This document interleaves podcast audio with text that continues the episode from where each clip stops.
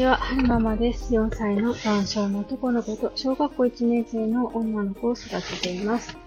今日は2022年2月12日土曜日に撮ってます。えーっと、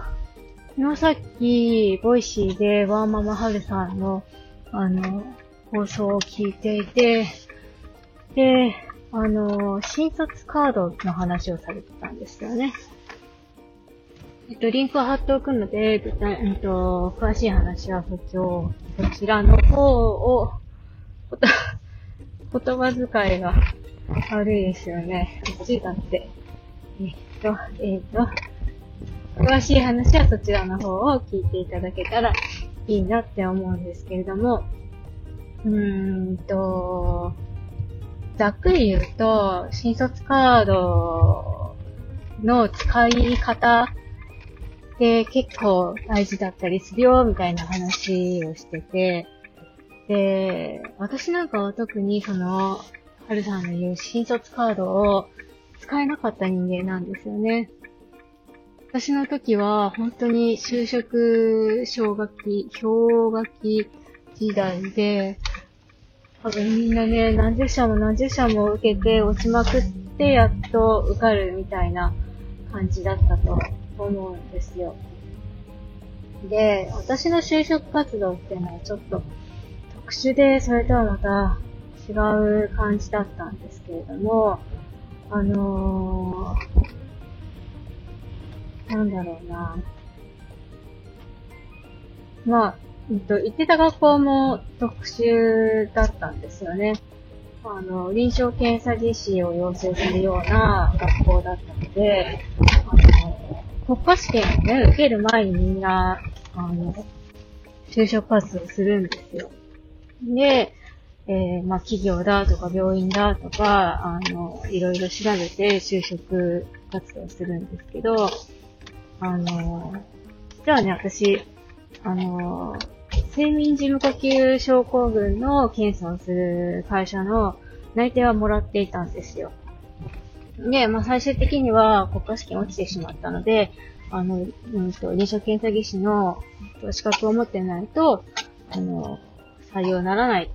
うんと、国試に落ちてしまったら内定取り消しっていう条件だったので、えー、そこの会社には行けずに、秋に帰ってきて、今に至るんですけれども、あのー、なんだろうな。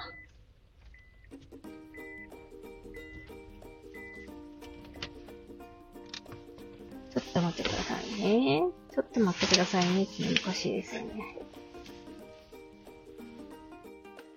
えー、っと、買い物に帰って、買い物から帰ってきたので、ここからは、えー、っと、いろいろ片付けをしながらお話をしていきたいなって思うんですけれども、えー、っと、何の話？あ、そうそう。えっと、私が診察カードを使えなかったっていう話なんですよね。で、と、新卒カードを使えなくって、就職の内定はもらってたけど、えー、っと、国試に落ちてしまったから内定取り消しになってしまったっていうお話なんですよね。で、あ、そうそうそう。でね、そう、就職活動するときも、あのー、なんだろう。普通、今だったら、こういう条件でとか、あのー、いろいろ、こう、こういう風にしよう、ああいう風にしようっていうのがあるんですけど、その、なんだろう、あの当時より今の方が重視、情、重集だって、情報収集能力も高くなっているし、なんですけど、あの、あの頃の私って全然情報収集能力が低かったし、あの、インターネットなんかも普及、そんなにまだ普及してない時だったから、あの、で、しかもね、うちのお父さんが自営業をやってたので、薬局？薬局やってたので、あの、なんだろうな、サラ、サラリー、サラリーって書くの、その、なんだろうな、働くにあたって、条件、どういう条件がいいのかとか、全然、わかんなかったんですよ。あ、やばい、これ4月始まりのカレンダー買ってきた。よいしょ。あ、あれ？カレンダー買ってきてるじゃん。父買ってきてくれたんか。オーマイガー。ダブった。よいしょ。うん、うんと、で、そうそうそう。えー、就職活動するにあたって、その条件、どういう条件を、がいいのかとか全然分かってなかったんですよ。あの、今だったらちゃんとその、うんと、月いくらもらったら生活していけるかとか、そういうのもちゃんとね、あの、か、割り出せれるんですけど、あの当時は全然その、いくらもらっ、月々いくらもらったら、あの、生活してる、いけるかっていうイメージが全然湧かなかったし、湧いてなかったし、あと、なんだろうな、あの、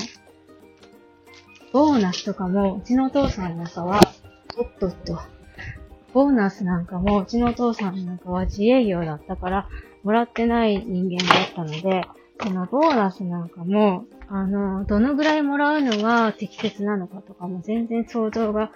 ついていなくって、そう、ついてなかったんですよね。で、福利厚生とかも、あのー、なんだろうな。もちろんうちの父さんなんかは自営業だから福利厚生のないところで働いてるじゃないですか。福利厚生が何なのかっていうのも、その当時はね、分かってなかったんですよね。今だったら、福利厚生っていうのがあってね、とか、あの、例えば、会社が、なんていうの？あの、家賃補助出してくれたりとか、あと、雇用所っていうんですかね、なんかこう、会社が持ってる宿泊施設みたいなのってあるんですよね。そういうところに安く泊めら、泊まれたりとか、いろいろそういうのがあるよっていう知識があるので、そういうのとかも見ながら、あと、その通勤するのにはどのくらいの距離がいいよとか、なんか、その退職金がどうのこうのとか、そういうところを、あの、意味、意味っていうか、考えながら選べるんですけど、あの当時は、全然そういうイメージが湧かなくて、えー、なんだろう。上手な就職活動ができてなかった気がしますね。気がしますね。今思えば、あのー、もっとね、いろんな本をね、読んでおけば、その、ある程度知識が得られてたんだと思うんですけど、私、全然、活字が苦手で本を読まない人だから、全然知識がなくて、そう、すごいもったいないことしたなって思ってますね。で、ワモンハルさんがおっしゃってたその新卒カードっていうのは、あのー、新卒の時に、ある程度ちゃんとした会社に勤めると、あの、新卒ってことで教育してもらえるから、あの、後々の人生に大きな影響が、大きな影響っていうか、有益、有利になるよ、みたいな話だったと思うんですけど、あの、そう。新卒の時にやってもらえる、何でしたっけ ?OJT でしたっけ？あの、何だっけ？あるじゃないですか。新卒の時に、うんと、うんと、新人研修みたいな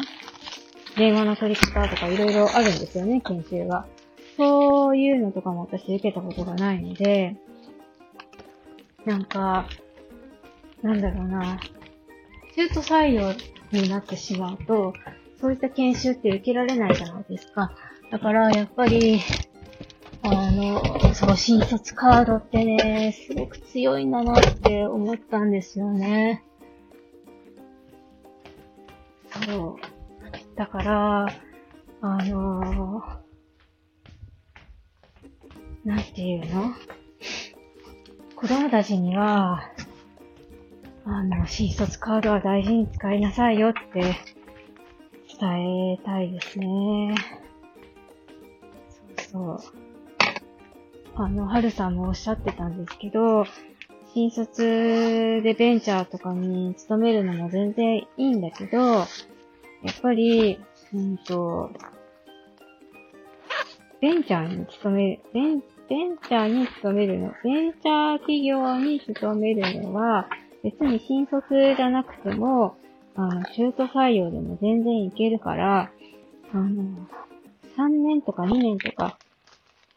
ちょっとでもいいから、とりあえず大企業に頑張って就職して、あの、大企業の雰囲気ってこういう感じなんだって、大きい会社ってこういう風に、えっ、ー、と、回ってるんだなっていうのを一度こう経験してみた方がいいよって。そこで受ける、あの、新人教育って結構大きいよ、みたいな話をされていて、まさにそうだなって思ったので、えー、っと、お話ししてみました。ほんとね、あの、私はね、ちゃんと就職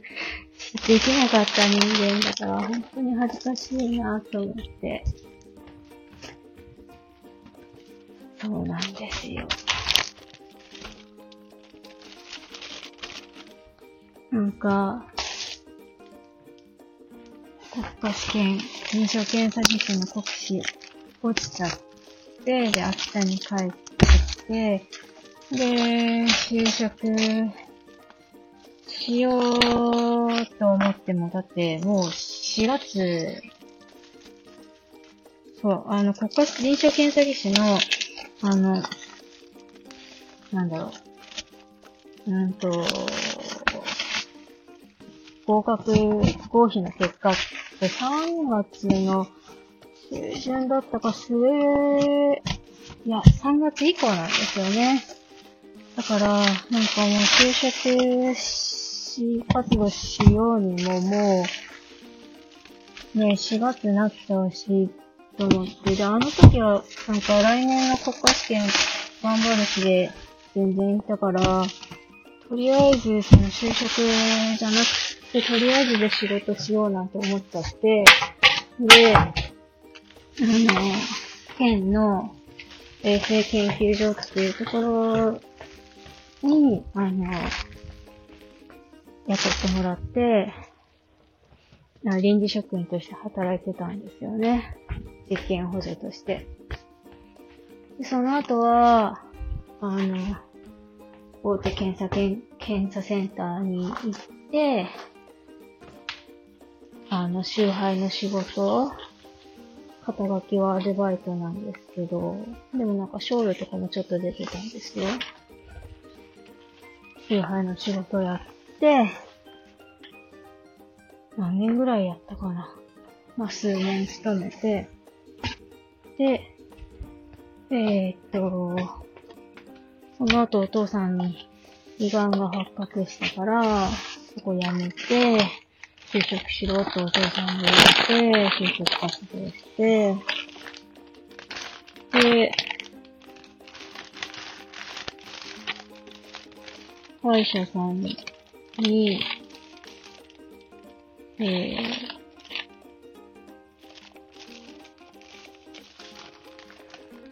勤めることになって、歯医者さんで衛生、衛生じゃないや、歯医者さんで補助士の仕事して、えー、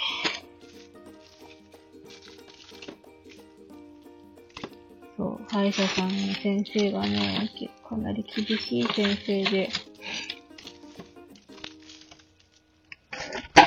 コテンパンにやられて